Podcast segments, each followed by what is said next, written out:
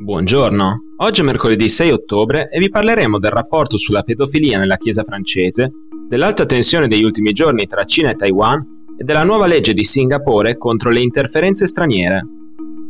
Questa è la nostra visione del mondo in 4 minuti. Sono 216.000 le vittime di pedofilia nella Chiesa francese dal 1950 a oggi.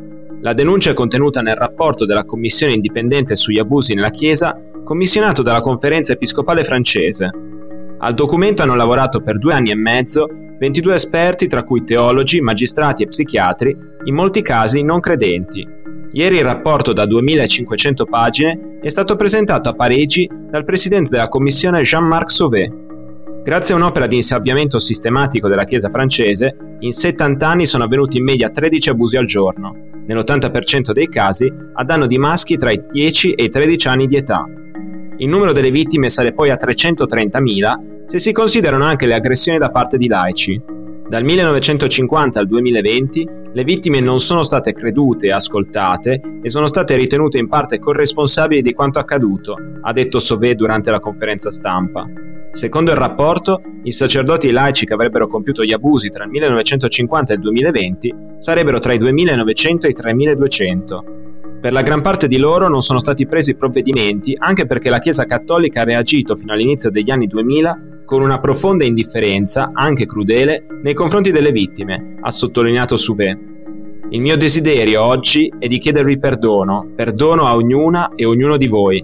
È stato il messaggio rivolto alle vittime dal presidente della conferenza episcopale francese Éric de Moulin-Beaufort.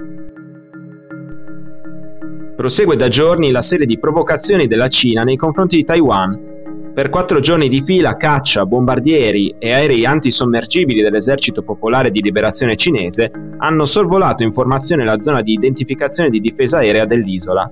Le violazioni dello spazio aereo sono cominciate lo scorso venerdì 1 ottobre e sono proseguite fino a lunedì, coinvolgendo in totale 145 aerei militari di Beijing.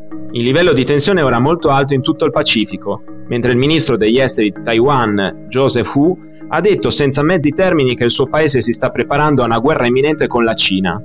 La difesa di Taiwan è nelle nostre mani e siamo assolutamente determinati nel portarla avanti.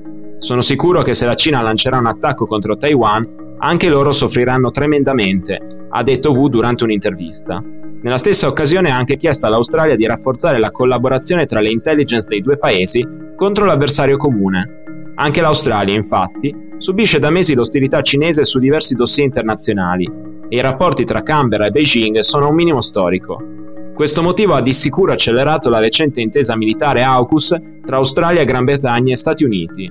Proprio gli Stati Uniti si stanno impegnando per stemperare la tensione nell'area e secondo fonti del quotidiano di Hong Kong South China Morning Post, il consigliere per la sicurezza statunitense Jake Sullivan e il diplomatico Yang Jiechi dovrebbero incontrarsi nei prossimi giorni proprio per discutere di sicurezza. Il Parlamento di Singapore ha approvato la Foreign Interference Countermeasures, un disegno di legge per contrastare le interferenze straniere nel paese. Questo fornirà al governo della città-stato più strumenti per obbligare i gestori dei social media a rimuovere contenuti o applicazioni dalle loro piattaforme, oltre a fornire i dati degli utenti se richiesto dalle autorità.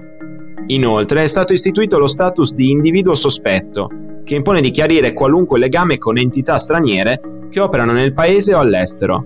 Dopo 11 ore di dibattito, il Parlamento di Singapore ha approvato la legge con 75 voti favorevoli, 11 contrari e 2 astenuti su un totale di 104 parlamentari.